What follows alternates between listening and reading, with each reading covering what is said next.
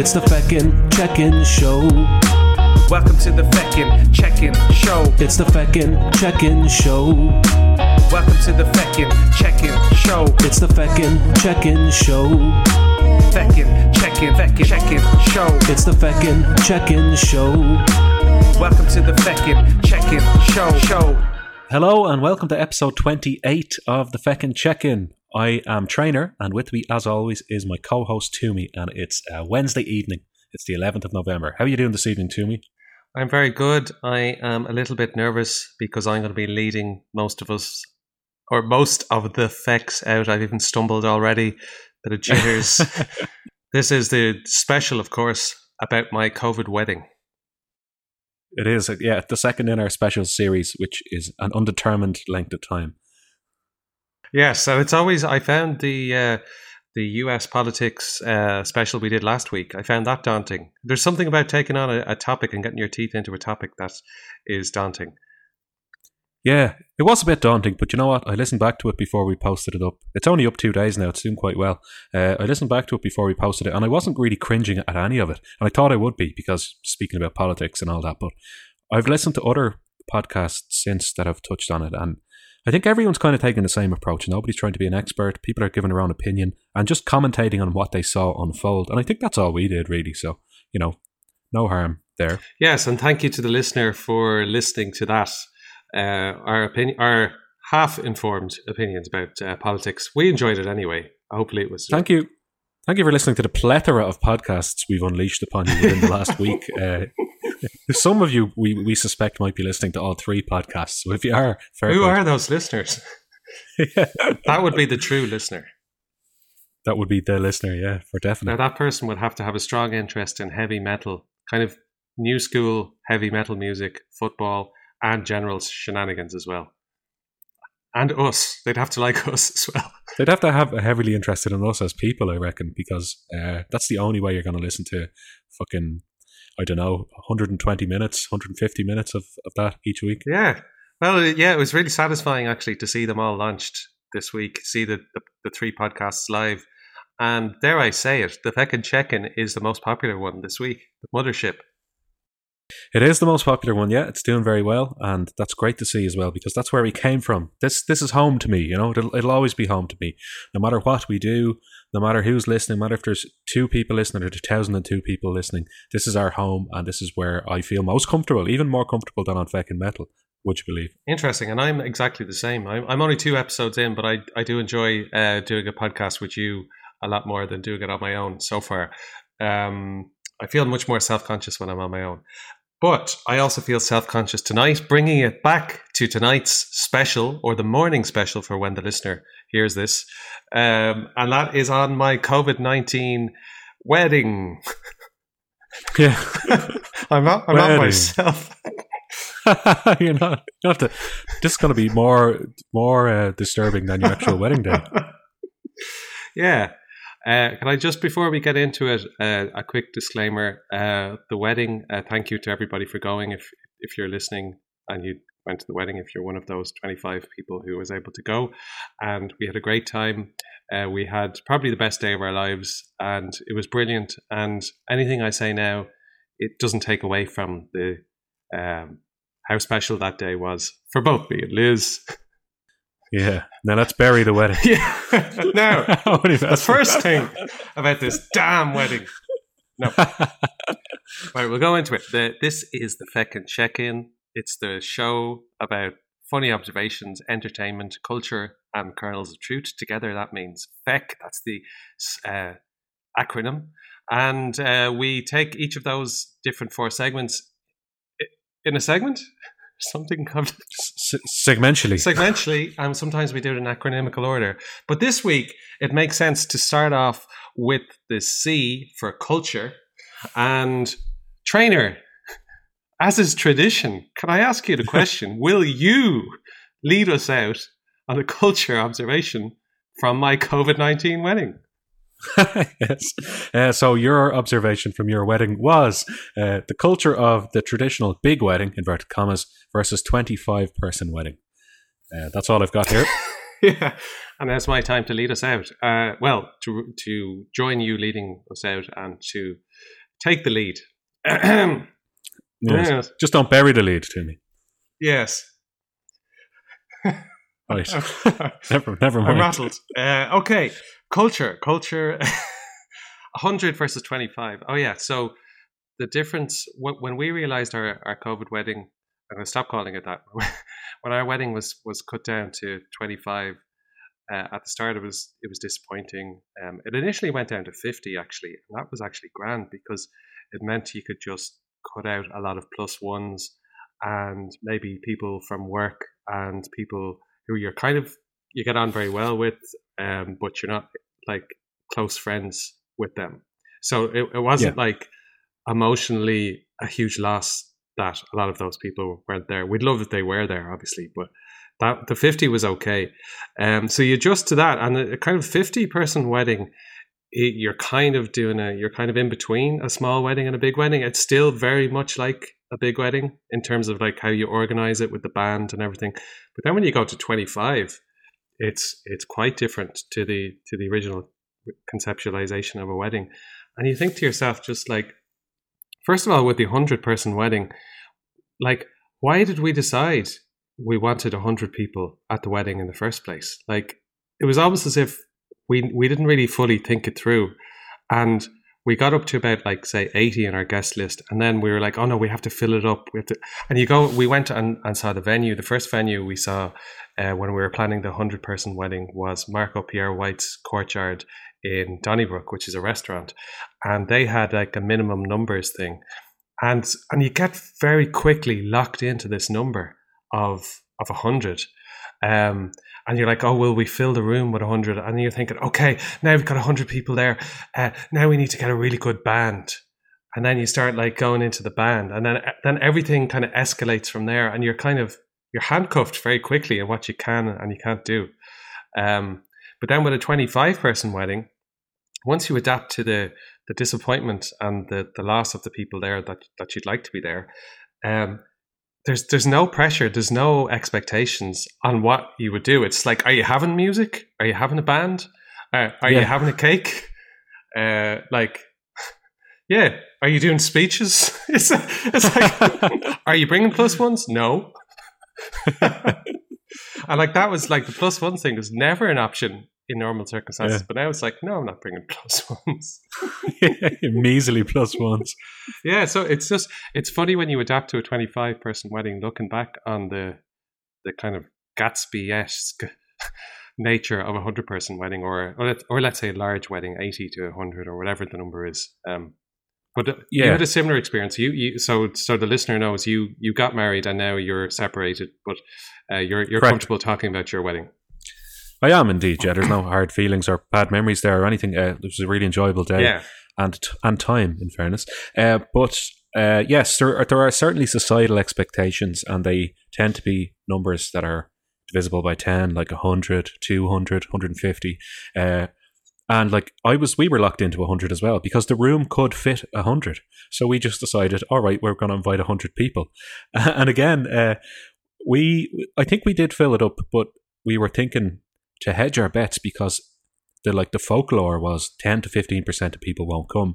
So I, th- I think we ended up inviting one hundred and seven, and we got ninety five. But we were so concerned about filling the room that we invited too many people, with the hope and the, the, the, the knowledge really that a lot of them wouldn't be able to you come. Gambled. But it's a dangerous, it's a dangerous fucking game to play because you were you were in that room. They couldn't fit another fucking chair in there if they tried. Like, uh, we we barely fit in the ninety-five, to be honest. And when we said it to the, the hotel that we were going to go with the one hundred, they were kind of taken aback. They're like, oh, well, one hundred is really only a guideline figure. They're like, no, no one's actually ever had one hundred before. And we were like, well, then why didn't you tell us it was fucking ninety-five? But we were like, well, it's one hundred, so that's our number to play with. Yeah. And you mentioned a few other things there, like there's the band, there's the cake, there's there are all of these societal expectations on you when you're having a wedding that you just go along with because um, that's what society expects of you. Um, and it's hard to break out of that. With, with my wedding, uh, we did break out of a few of those expectations. Like we got a, a solo a singer-songwriter, a guy I know, uh, instead of a band, because it was a very small room. I couldn't accommodate a band. And then we got like uh, a cake. We just went into a bakery and asked them to make us a cake. We didn't say it was a wedding cake. Uh, we just said it was a cake, and we wanted three tiers on it. And it cost like considerably less than a wedding cake costs, because the minute you put that W word in there, uh, people could just charge you through the nose. And I think you said this before. Um, and then with like uh, invitations. Uh, look, luckily Grace's uncle was a printer, so he did those for us. But like place servings and all this shit, like people spend a fortune on these. We just went on to Amazon and got them for about like four pounds, and they were fucking grand. There was nothing wrong with them, like, but people spend a hundred euro, two hundred euro on that. Yeah, shit. and and going back to the twenty-five person one that we had, like there was no expectation on invitations or the placeholders, all that stuff. Everyone was like, yeah, there's no pressure on any of it.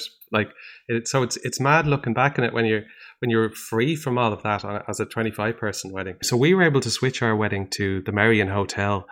It was just more suitable for the size of wedding after the restrictions were announced. Um, they were really accommodating, really flexible. There was no minimum numbers. They had different size rooms in different areas of the whole hotel. They had an area cordoned off for us.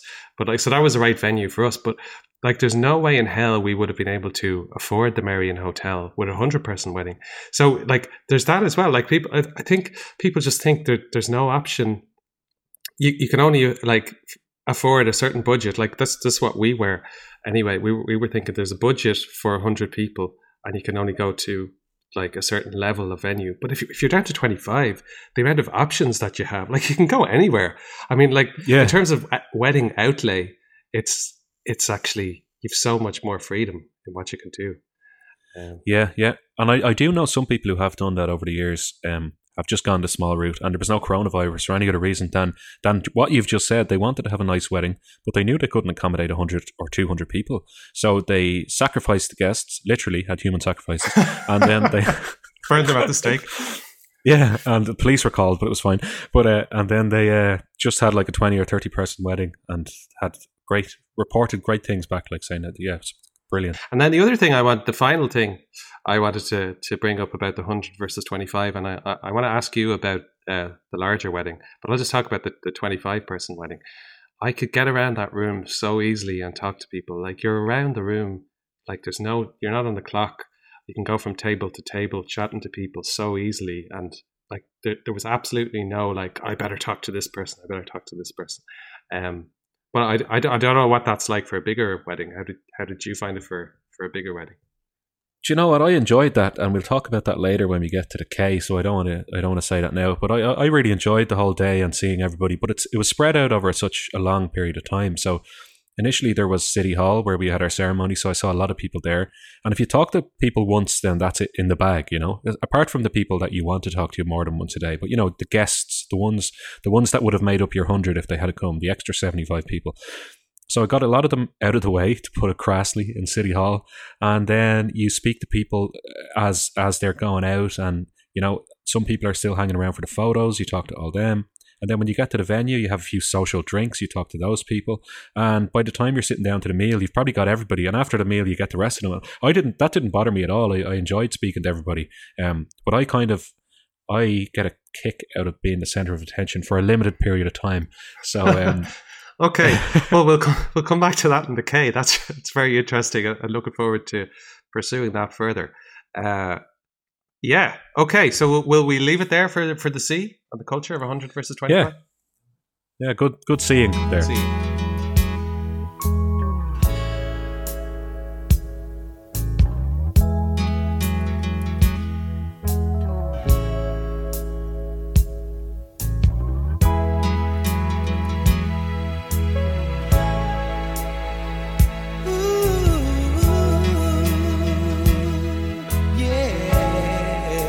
Okay, uh, so that's the C. So we're going to go back to the acronym now. We're going to go to F. And F is, for this uh, special episode of The Feckin' Check-In, Prayer of the Faithful and General Shenanigans in the Church. So this is a funny observation. Yeah, we, we got married in, in Trinity College Chapel. Uh, me and Liz met in Trinity College uh, many years ago. Uh, we're not overly religious at all, uh, as we discussed on uh, previous podcasts. Um, but it was a, a special venue to us, uh, so we decided to get married there. Um But because, like, with the COVID situation, everything was up in the air, like, it wasn't one hundred percent sure how many people would be there and how many people would be let into the, the church. And there was different people allowed in, different number of people allowed into the church and people allowed into the, the venue afterwards, the, the reception venue. So there was all this fluting around going on. So we forgot, like, and also with COVID, you're not supposed to really touch too many things. So there was no, there was no leaflets in the church, for example. That was another thing there was no um, kind of expectation of.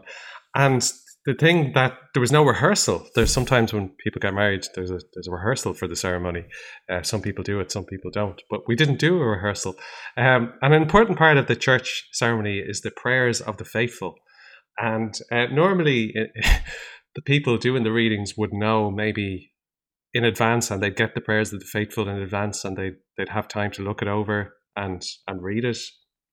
But but uh, I left this in the hands of Liz, who delegated it to her dad, um, and Bernard. Bernard, yeah. So the, sorry, I just know his name now, so I'm just saying it. So we had the people lined up for the prayers of the faithful in the church before Liz was walking down the aisle. We were all in situ, and the priest goes, "Okay, where are the prayers of the faithful?" I was like, "We don't have the prayers of the faithful." And the people who were supposed to be doing the prayers of the faithful were saying, "Where are the prayers of the faithful? Do you have them? I'm a bit nervous about going up and doing the prayer, my prayer of the faithful. You, uh, who am I going after?" And I was like, uh, I gave it to Liz, and I thought we'd have the prayers of the faithful. So it was all this panic before Liz walked down the aisle. I was I was wondering, were people going to Google them on their phone or something, like, because it didn't seem like there was any paper. What do you call those little pamphlet things? I think it came up at a at a wedding before. Uh, there's a name for them. Anyway, it doesn't matter. Uh, I thought there was going to be one of those little pamphlet there, things. Um, there should have been. And I thought the priest was bringing a copy of the prayers of the faithful. And he was like, no. And he was, I was like, all right, we'll we'll come back to it. So we're entering into the ceremony with without with a key part uh, completely up in the air, and everybody's supposed to do the prayer of the faithful, uh, stressed out about it. Like, genuinely, because people don't like to public speak and stuff like that. They like to, no. to rehearse. Especially not prayers. Yeah. So uh, this is all going on. There's there's panic in the air, and then everyone forgets about it. Liz walks down the aisle, looks beautiful walking down the aisle, very happy moment. And we do the, the kind of intro into the, the ceremony. She sits down, we relax, we get into the first half of it, go through the different parts of it. And uh, at one point we're sitting down beside each other, and Liz goes, "Do you have the prayers of the faithful?"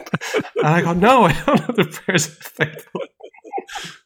So she had to, she had to, um, oh yeah, at one point, point I want to just go back, backtracking a little bit. Just before the, the ceremony started, I said to Richard Cody and Ross, "You're going to have to make something up." What? Did you seriously? Yeah. I said, "Look, you're just," I was stressed myself. I was just like, "Look, you're going to have to make something up. Make up a prayer of the faithful." And Ross was kind of like, uh, okay. And Richard Cody was like, "No." I don't blame him. He was him. like, Fair "No, I'm Richard. not doing that." Stand your so ground. I thought, with I thought at this nonsense. point that he wasn't going to do his prayer of the faithful. So uh, anyway, back to the Liz part. She she says to me, as we're sitting down, as the priest is giving his sermon and stuff throughout during the mass, uh, "Where are the prayers of the faithful?" And then we had to be looking around. She had to look to her side of the, the church to try and motion to people with her eyes where the prayers of the faithful were. Anyway, they, they came at the very last minute.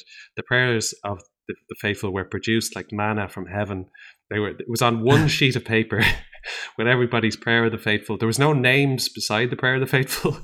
So it was just this one sheet up on the podium. So when the person got up, it was the first time they saw it, and they had to get the order of of which prayer of the faithful was for them. So they had to, like, just do it really casually. And I was just... So did they just randomly pick the next one and start reading? Yeah. Okay. So I was just watching Ross. I was watching them all going up, and I was like, phew, that person got through. Who produced the sheet of paper in the end? I think I think it was Liz's dad or someone on that side had it.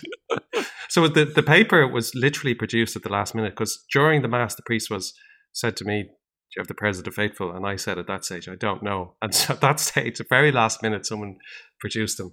And then they had to, like, the very first time anybody seeing them, and they had to guess which prayer was for them. So they all did it very kind of nonchalantly, and they, they calmed down and did it. But it was funny. So uh, I, I, did, I had no idea all that was going on. I knew there was a, a missalette. That's the name of the book. Yeah, good Ro- word, Ro- yeah. Ro- Ro- It was Ross who was saying this. I think it was at Mark and Gemma's wedding, and he was saying it was a missalette. Uh, anyway, there, there was a severe lack of missalettes uh, to be found. There was no order or or planning. Gavin went up. There was there's two readings earlier in the mass as well, and uh, Alice and Gavin. Alice is Liz's sister, so Alice got up and did her first reading. And then Gavin got up behind her, ready to do I his. Saw that, yeah. And so she did her first reading. And then Gavin went up to the microphone to start his. And then as the moment he was doing that, music started playing. And he looked over at me and was like, what is going on? It just looked so funny. He was like, oh, he was about to speak. And then music started playing. Yeah. And then he had to stand there waiting. Uh, I remember that, yeah. The music bumped him, bumped him from a spot. Yeah. So I was, was it was very funny. Uh, but yeah, there, I suppose that's another thing about a COVID uh, wedding is that, like the last minute kind of silly, silliness of it as well. Mm. Um, yeah. Very good. So that's right, you are. That's that anecdote, I guess. Yeah, um, it was good. Uh, it was good crack anyway outside the church before and after. Uh, I enjoyed that. Um, some people were kind of trying to keep distance socially. Some people weren't. It was funny. You didn't know whether to approach people or not. I remember I approached your auntie and she walked away from me like I had leprosy. Um, and especially we needed somebody to, to tie our buttons as well, those flower buttony things. Oh yeah, yeah, you needed a, a woman's touch. I actually, I actually wore your rosette for the entire day, by the way. A slightly slightly bigger one. Because I had your name on it, but as it was being pinned onto me, I didn't really make the connection, and then I noticed that everyone else's was smaller. And I thought it might I thought the box might have just had your name on it for, you know, these are Connell's uh or sorry, whoops. These are Toomey's uh, rosettes. I think they're called. They're not rosettes, whatever the fuck they're called. And um, but yeah, I put on the one that had your name on it. And then I realized after looking around that everybody that I had, I had had the wrong one. But there was no way we were going to get them all off again and get them back on by in the correct. Yeah, format. No, you were right. Way. It was panic stations. Yeah. There was photos going on. There was people fluting around. There was people inside the church and outside the church because they didn't want to go in too early because of the COVID situation. Yeah. So, it was- so I just kind of kept my mouth shut. I think I said at one point, and then I was like, actually just leave that alone because if somebody finds out, they'd be like, hold on a second, these are wrong. Yeah. Um, no, good good call. I didn't notice until today, till you just said that. I didn't know that. Um, yeah, in all the photos, if you look closely, I have a much bigger flower on, uh, on, my, on my suit jacket than you. I'm definitely going to check that. Uh, and yeah, it was funny the way you explicitly said, we need a woman. And it was true. We, we did need a woman. Sorry if that's sexist. It is sexist and factually correct. Uh, yes. That no man who was there would have been able to do that properly out of out of the choices we had anyway. Uh, and there were multiple women offering their services to, to, to pin the, the flowers on. It's look, men are good at some things and, you know, actually, I'm not going to go down that road. Yeah, let's, let's, just, let's that just cut that out there. Uh, that is the F, the funny observation from the wedding. And will we take a break there and come back to the E for entertainment? Correct.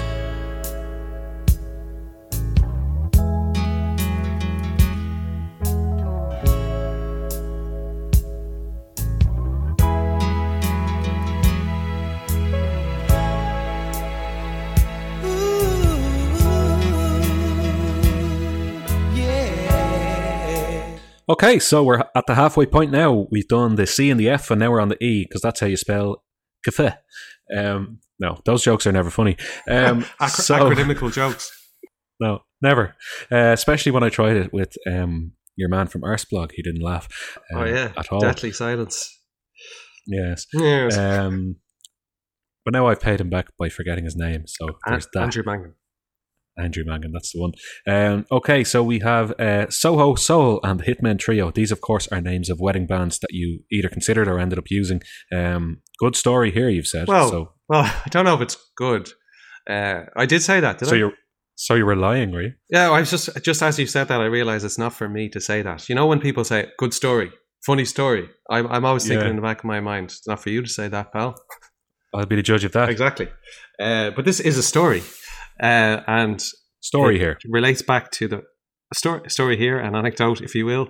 Uh, it relates back to the one hundred versus twenty-five thing. So back my peak groomzilla moment in the one hundred person wedding was deciding I wanted the best band. I wanted I something this. completely unique. I didn't want a male singer.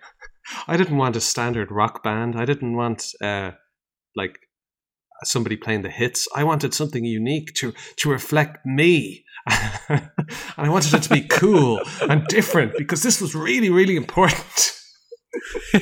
So I went on the, the Irish music scene and I went through so many bands. Like, and the thing about booking an Irish band for your wedding is they don't quote the prices on their websites. So you have to engage in individual communication with, I'd say, ninety-five percent of the bands, which is exhausting. So that's bollocks. Yeah. So I, I'd settled on one or two bands from Ireland, but the vast majority of, of Irish bands I wasn't into because I felt they were too samey. Uh, mm. And the two I was interested in from Ireland weren't available because it, like we were nine months in advance of our wedding that time, which is not really enough if you want a good band. Um, yeah. So it went really like, I just, I was just like, yeah, the band, I was saying to myself, the band is so important. Liz is doing all the other stuff for the wedding. I want this to be really good. And I can't wait for the moment the band comes on. All this nonsense, like complete. Yeah. And uh, you get yourself into this sort of like deluded state uh, where you think you're some sort of music producer. So I went I went through the, the Irish scene and I couldn't find anyone that captured me. So then I went to the U K and Europe. So then I was scrolling through like like literally hundreds of bands. I was checking them out from the from from London, from Manchester, from Birmingham, from Germany, from Portugal. Because I thought to myself, it'll be it'll be the same price to import them over from England, say, as it is for an Irish yeah. band. Because if you get, wanted to get like a top-end popular Irish band, you're looking at two and a half grand. Um, right. And if you get an English band, you can get a similar standard wedding band from England for about one and a half grand. And then you've got to cover the other costs, uh, like flights yeah. and accommodation and all that. Um, so it works out. So similar. So much like the hundred guests, you were filling up the two and a half grand as well. Yeah, I was like, that's my budget. But it it quickly got out of control with Soho Soul. So first of all, they were available and that was great. I really liked them. And uh, I was really looking forward to seeing them. And I'd found myself as the music producer. And uh, but then, yeah, it starts to spiral out of control. So it goes, okay, you need to pay the deposit. So it's an English company. They weren't speaking to me on the phone. It was through email, but English also kind of, you need to pay the deposit night. So you put down your deposit and okay, you're locked in. You're not going back at this crazy decision. Then you got to get their flights. Then you got to get their accommodation. Then you got to get their transport from the airport. Then you got to mm. get their food for the, the day. Then you got to get like the, you got to give them three meals a day because they're they're coming over for you and they're going to be there the whole day. Uh, right. You need to get. It's like you're the ban on tea or something. Yeah. You need to get their water and meal during the wedding as well. You need to get that sorted because they're coming over from England all the way to see you. And then yeah. you also, because they're coming from England, they can't bring their fucking instruments on the plane. So you've got to hire instruments for them. You've got to source instruments from a local supplier in Ireland and rent them for them. Then they can't bring a P A system as well. Normally, wedding bands over here have a P A system. You've got to rent rent that for them as well. So then it spirals out of control, and you end up your budget now is three and a half grand. But you've already who did you who did you go to? Was it Session Hire or somebody like that? Uh, it wasn't Session Hire. It was a crowd in Ranelagh that helped us with a lineup gig or, or a rap gig many years ago. Um, oh, Sound Hire. Sound Hire, yeah. And they, they uh, were yes. very accommodating and good, but he didn't have all of the parts, so he had to, to get drums out from the west of Dublin, delivered over to him. And I had to get a particular type of drum. I, could, I had to get a bass guitar. I had to get a specific type of lead guitar. It was an absolute nightmare. And, but at this, so you were a music producer. I basically. was, yeah. I was just, what's that, a tour manager at this stage. Yeah. So, and then you're like, oh, you need to get them in on the flight and you need to get the, the taxi driver to pick them up at a certain time. And the whole thing is a complete nightmare. Um, and so, yeah, just the, the mania of that. And obviously that didn't work out because um, covid nineteen came and uh, it wasn't possible to to fly Soho Soul over from England anymore. But Jesus, the, the actual relief of that in the end. Because the only thing... So, like, go on. Sorry, go on. Yeah, I think you're going to answer my question here. Go on. Yeah, so the only thing I wasn't able to get back was the initial deposit. So because it was COVID nineteen related, it had gone, it was actually quite close to the wedding. So it actually had gone past the point where you were due to get your full deposit back. But because COVID nineteen came, uh, it was a kind of a emergency event. So we were able to get the rest of the deposit back, which was loads of money coming back. And then we were able to cancel. We got refunds on all the flights. Sorry. This has confused me since you've been talking about it. When you say the rest of the deposit back, had you Sorry, paid them the full that, fee? That's wrong. Um, yeah. So we paid an initial deposit and then like six months passed and then we had to pay the full fee closer to ah, the time. So they, they gave you back the remainder minus, they gave, gave you back the full fee minus the deposit. Yeah, yeah, exactly. Right. So that was, at that stage, that was probably about three grand back. No, no, no, it wasn't. Sorry, I'm just, I'm confused myself because... Uh, I, I can't remember. Anyway, but it was, doesn't, doesn't, doesn't matter. matter. Uh, but it was a huge amount of money back. And then we got the, the flights back because of COVID. We got to cancel the hotels. We got to cancel, thank God, all the music equipment hire. Then, fucking hell. At the end of it, I was so, just so relieved. Yeah. So they were sound about it then? Uh, the, the English or the session hire. The music music release or music equipment hire. Oh, yeah. They were really they were really laid back about it from the start. Um The the English booking company were actually very rigid about it. They I got a lot of trouble with them, and I had had like I'd say over a hundred emails with them during the course of things, maybe maybe more because of the situation. Hundred, yeah. Did you not just pick up the phone and ring them, or did you ring? I them rang as well? them as well, but they preferred to communicate via email, and the situation kept changing all the time.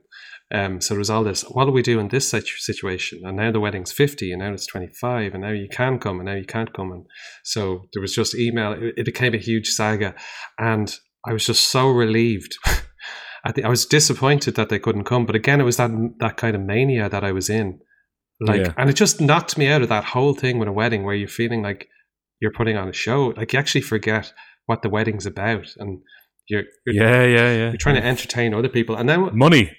Yeah, it's about money. Yeah.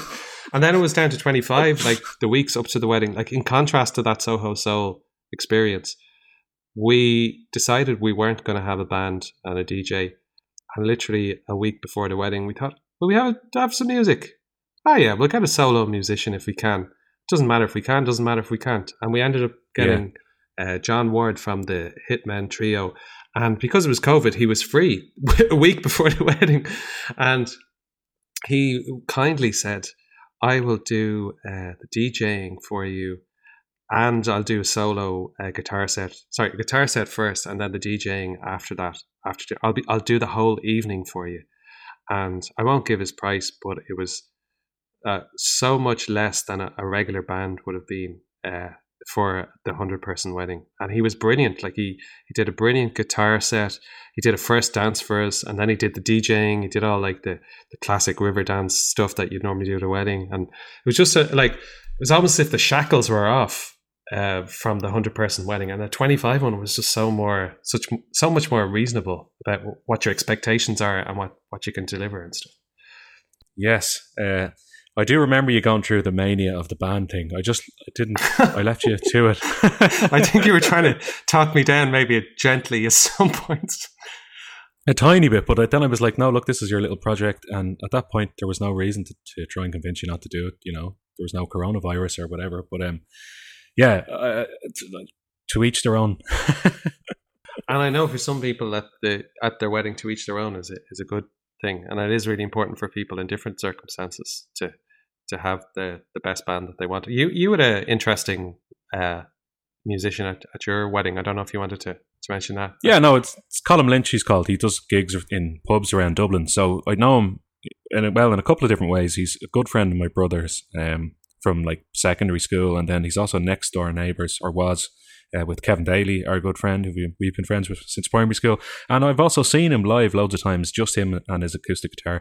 Uh, so we thought he'd be perfect for the situation we were in. And I was really happy with what he did. The only problem was the hotel were so late clearing up after the dinner that I only really got him for half the time that we'd agreed. But um, other than that, yeah, I was delighted with that. But to me, like, I, I won't mention any names, but I've been at weddings where the person yes. was almost organising a music festival. Yes. And it was great and all that, but like, so to me, like, it was, to me, that wasn't it. To me, a wedding isn't showing how every, showing everyone how deadly I am at music. You know what I mean? Like, that's but that's what my podcast is for. Yes. Not, it's not for the fucking wedding. Wedding is something completely different. And uh, yeah. th- that, that's what I'm saying, to each their own, though. Like, for other people, that's exactly the stamp they want to put in it. For me, I was like ticking a box almost, but also wanted to get somebody I knew and liked and could verify that how good I think, they were. I think you chose Colin Lynch for you. It was a sentimental choice that was based on you for your enjoyment. And that was like, that arguably is... Uh, like a good rationale. Whereas if if I go back to myself, when I was trying to choose Soho Soul, I was trying to impress people and be really unique and be amazing. And like uh, maybe a certain amount of that is, is natural for a wedding, but I think yeah. I think you can get caught up in it very quickly. And then you're you're focusing on um, like the thing about Soho Soul, if they had come, I had put so much pressure on them being good that I don't think I would oh, have yeah. been able to relax. I would have been like, you wouldn't. Do you like them? Do, do you like so-and-so? Yeah. And God forbid people didn't like them or talked during it or something like that. That would have annoyed you so much. Yeah. Or went outside and had a smoke or something. And uh, do you know what it, do you know what it's like? It's like an amplified version of you put five songs on in a jukebox in a pub, and throughout the duration of the next hour or so, until they come on, you can't relax because you're waiting for your fucking songs to come on. And then when they come on, you can't relax even worse because you want to see how people react to them. And yeah. it just you put your put so much pressure on yourself, and it's not enjoyable. Yeah, and most likely people are going to be like, "Oh yeah, that was good." Yeah, and like or they're mo- not having a strong most likely, reaction. Most likely, they won't give a fuck, to be honest. Yeah. But at most weddings, it's just due to the fact that it's forgettable. And people forget that when they're going mental booking it. Yes, that's it. Like, and if I could give advice to people like booking a band is don't don't sweat it. Most people will be pretty drunk by that stage and it won't go on for that long. And you probably shouldn't care in a way about how good the band is and your wedding day. And they'll dance to they will dance to anything. yeah, if it's, yeah. mild, if it's mildly recognizable, they've got eight pints in them. They go up and dance to fucking Spice Girls as much as they will, to James Brown as much as they will, to fucking Maniac, the Wolf Tones. Maniac or Riverdance. They'll be on the floor doing row, row, row your boat, these people. Yes, they will. The creeps. so, uh, so yeah, it's just, uh, yeah, interesting. I'd say. I try. I try.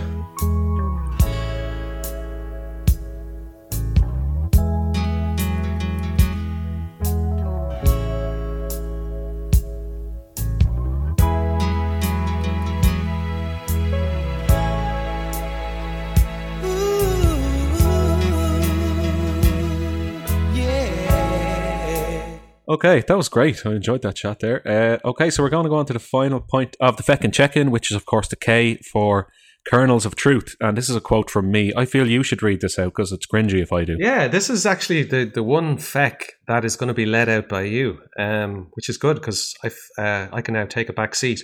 So today's Keck... Ke- what? Keck? Keck. Today's Keck. Today's Keck of Feck. Today's Kernel of Truth. Truth. Today's K is uh, led out by you, uh, Traynor. Will you lead well, me and the listener out on this week's Kernel of Truth?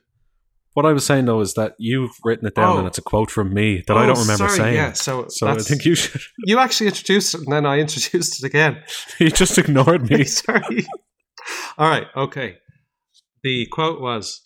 I was really stressed uh, when I was going through the one hundred person wedding. For a long period in my time, I su- suffered from social anxiety related to having a wedding in general because I didn't want to be the, the center of, of attention.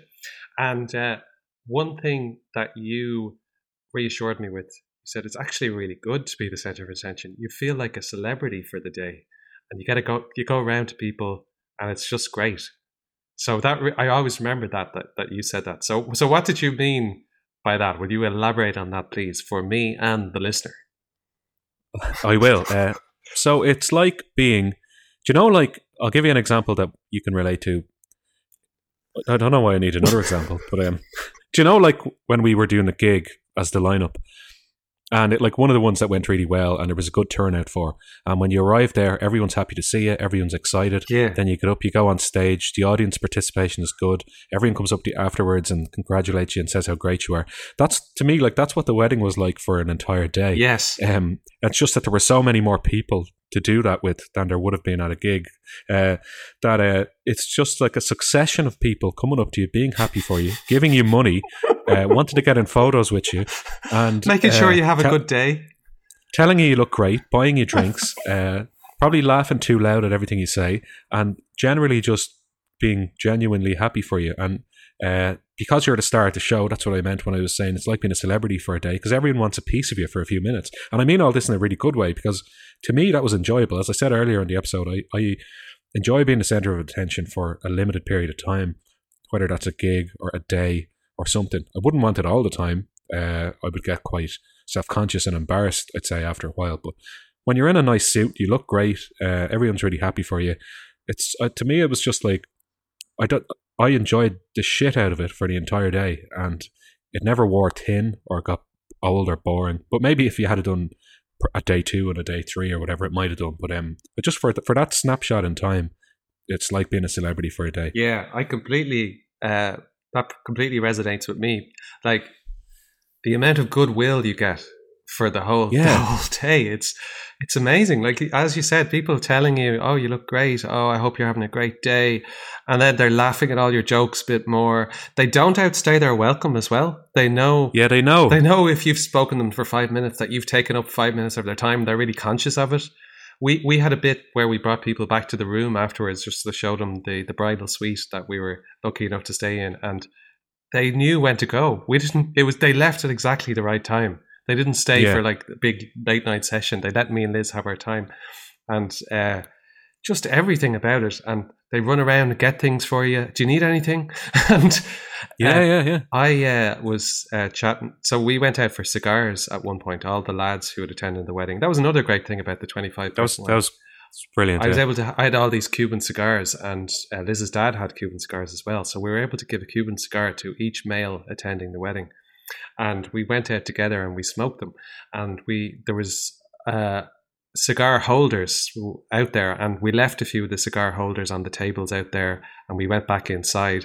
And because at this stage, this was towards the end of the, the wedding, I was like, I said to Richard Bradley, I, was, I don't know why I was talking to him about it, but there was a few people around, and I was like, uh, will you get the holders?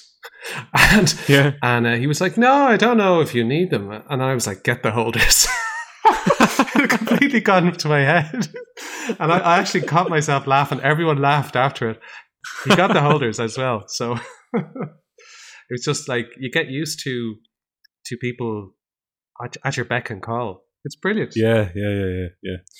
Yeah. Overall, it's great. And even though obviously my marriage didn't work out, I still have great memories of that day and that time. Uh, and it's it will always be a good memory, like. Regardless of what happened since. Yeah, it's probably the most goodwill that you'll ever get in a day. Like, even if we made it with podcasting, I'm sure we'd get some nice messages. Yeah, but there'd be begrudgery as begrudgery. well. You don't really get begrudgery at a wedding. And with like su- any success of any kind, it's like, great, you got an interview and you got the job. That's great. You uh, prick. With, with the, yeah, exactly.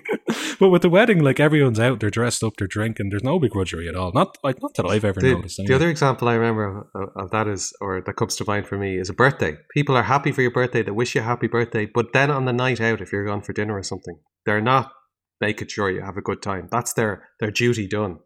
It's, I, I yeah, wish you exactly, happy birthday. Yeah. I'm here. Now it's a normal night. Yeah, yeah, exactly. Now I'm selfishly going to enjoy myself and probably get shit-faced and all Which that. Which is perfectly reasonable. Yeah. Uh, Which is what I did at your wedding. Uh, well, in fairness, at our wedding, it was an early start and you started early. Um, and th- there I was did. a free bar as well. And I think when time is messed up like that, it's really hard to, to uh, uh, get your bearings on the amount of drink. Well, you're very kind for saying all of that. That's true. uh, yes. Uh, okay. Uh, um, that's a kernel of truth there from me, apparently. Um, I don't know when I said that, but probably about two, that. two and a half years ago. Um, it helps me a lot. And that's helped me a lot. Sorry. Good. Yeah. Sorry. That's good. That's, no, it's helped me a lot. Uh, yeah, yeah, good. Yeah. Yeah, his wedding's over now too. I was going to say it helped me a lot when I was planning for the one hundred person wedding. Ah, uh, yes. Yeah, I'm sure it did. Okay. Um, right, that's going to do it for this week, although uh, what we didn't discuss before was a song of the week, so I don't know if you happen to have one handy, do you? Uh, I do have one handy off the top of the head. Uh, nothing related to anything or on brand or on theme. This is a song by Miley Cyrus called Midnight Sky. And before we play out on that, I just want to make a comment about Miley Cyrus. I was completely closed-minded, and I thought she was a bit of a silly thing when I was younger. She seemed to be in Disney, and she seemed to be a cute celebrity type of person. But as she's gotten older, she did that song with Mark Ronson. Uh, what was it called? The the remix of the Amy Winehouse song. That was really good. No, was it her? No, I'm mixing it up. Oh, what was that song she did with Mark Ronson? I'll have to check that now, sorry. Uh, I don't know. I'm going to just really quickly check it. I know I do this every week. It's grand. It's become a kind of a bit now. I think it's people look forward to it. Yeah. Uh, I heard you even did it on Feckin' Football there. Uh, the week, so. I did. Oh, Nothing Breaks Like a Heart. Did you hear? Ever hear that? Nothing breaks. It doesn't jump like out at me. Heart. It's kind it of like this country twang in it. Her voice is very uh, sort of, it's much deeper than you'd imagine. It's quite coarse, if that's the right word. Um, and the way she sings it is with, with such passion. And then she's extended that on to her other songs. And Midnight Sky, I think, is a brilliant pop song. And um, the theme of it is, I was born to run. I don't know. But it's, I was born to run, not afraid of anyone. I'm going to go with this. this is a, Sorry, this is, I'm uh, outstaying my welcome here with the obscene uh, quantity of Googling here now, Toomey. Uh, Be driving away the listener. Yeah. And I don't know, yeah, I don't yeah. know if she wrote it. Um, whatever. Oh, shit. Bruce Springsteen, Born to Run lyrics have come up. Oh, I'm having a nightmare here. Sorry. I'm not even good at Googling. I'm, what What are you trying to look up? I was born to, I was born to, to run.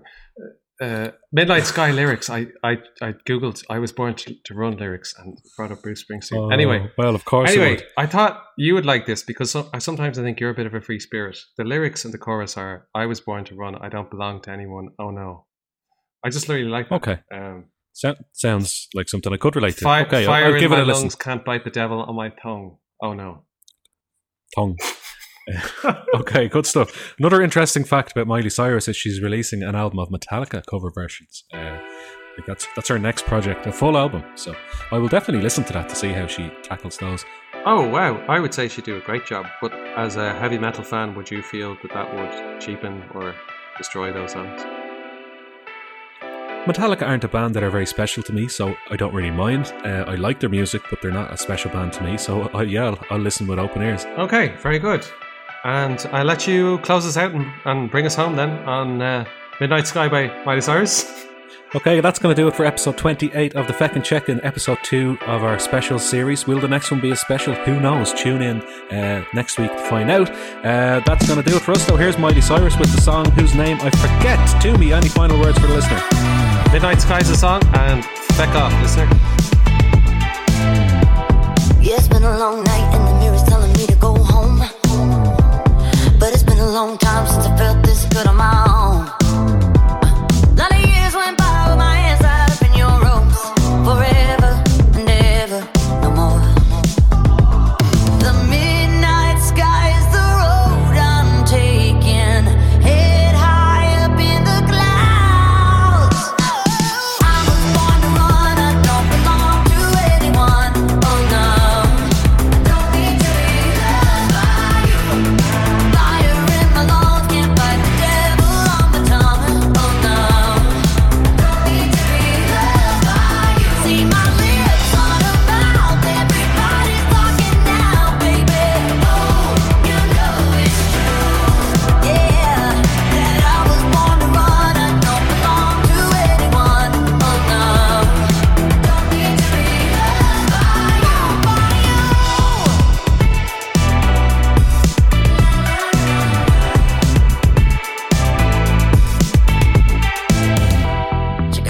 Pulled back cause the sweat's dripping off of her face. Said it ain't so bad if I wanna make a couple mistakes. You should know right now that I never stay put in one place forever. Bye.